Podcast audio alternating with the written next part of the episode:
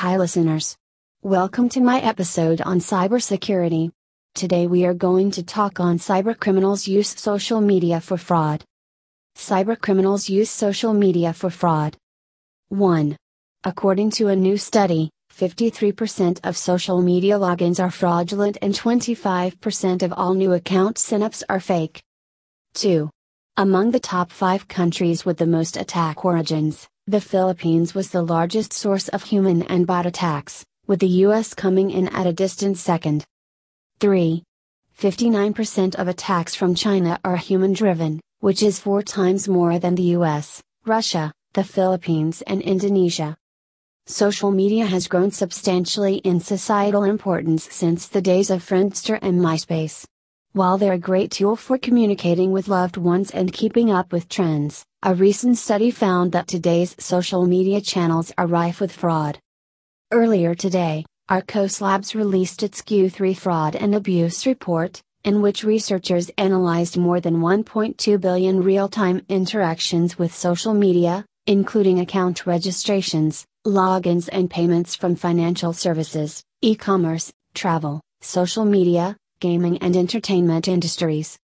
What they found was that an estimated 53% of all logins on social media websites are fraudulent and 25% of all new accounts are fake.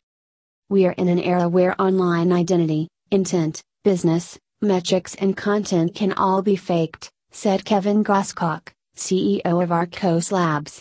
This can have serious security and financial repercussions for any business with an online presence, especially as they try to balance risk management with the delivery of exceptional customer experience.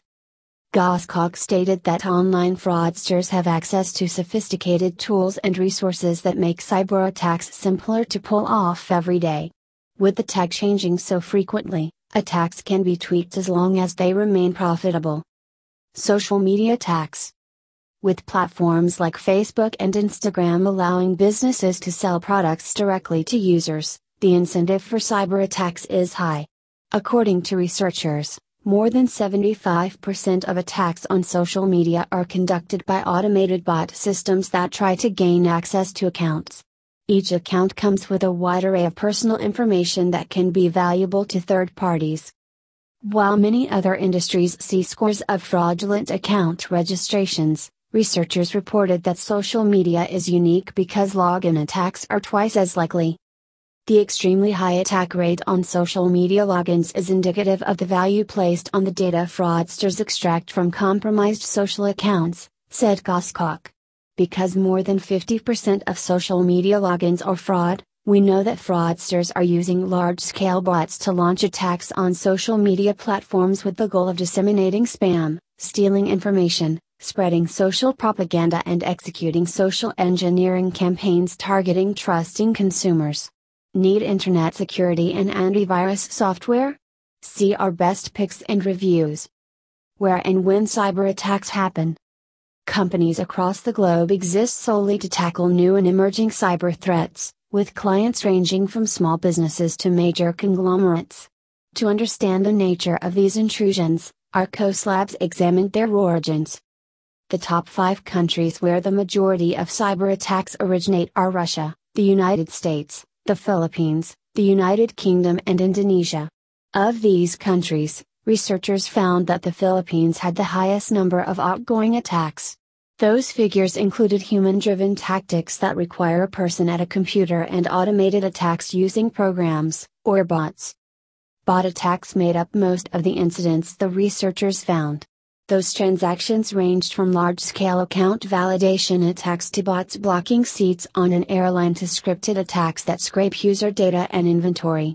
On the other side of the spectrum, nearly 60% of Chinese cyber attacks were human driven, which is over four times more than the US, Russia, the Philippines, and Indonesia. Fraudsters are motivated by financial gain, and they will continue to deploy malicious techniques as long as there is money to be made said Vanita Pandey, Vice President of Marketing at Arkose Labs.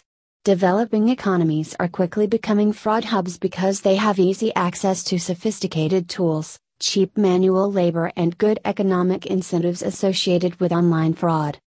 In addition to the location of origin, Arkose Labs considered when the attacks took place? The method of attack generally depends on the time of day, researchers found, as bad actors try to mimic regular user traffic patterns. That often means working within normal business hours. The time of year also matters, with both styles of attacks increasing during high traffic periods, including tax season in the US. Retail and travel industries hit particularly hard by fraud. Along with where and when cyber attacks happen, researchers examined what industries were targeted the most. As it turns out, the retail and travel industries are at higher risk for attacks and fraud. According to the report, online travel is hit particularly hard because payments are 10 times more likely to be attacked by bots, resulting in everything from flight seats being fraudulently taken up to increases in ticket prices altogether. Nearly 10% of login attempts on travel sites and just under half of all payments are fraudulent. While bot attacks target travel sites, retail sites are targeted by human attacks. The wrinkle is that bots are predictable, while humans aren't. Our report sheds profound light on the connected nature of the fraud ecosystem, illustrating how fraudsters deploy different calculated strategies, based on industry and business models, to maximize each attack's ROI, Pandey said. The long term solution to this problem is not rooted in applying new defenses, because fraud will continue to evolve, but rather to break the economics of the attack and eliminate a fraudster's financial incentive. Thanks for listening to Cybersecurity with Ruth Gracha. Join us next time. Shalom.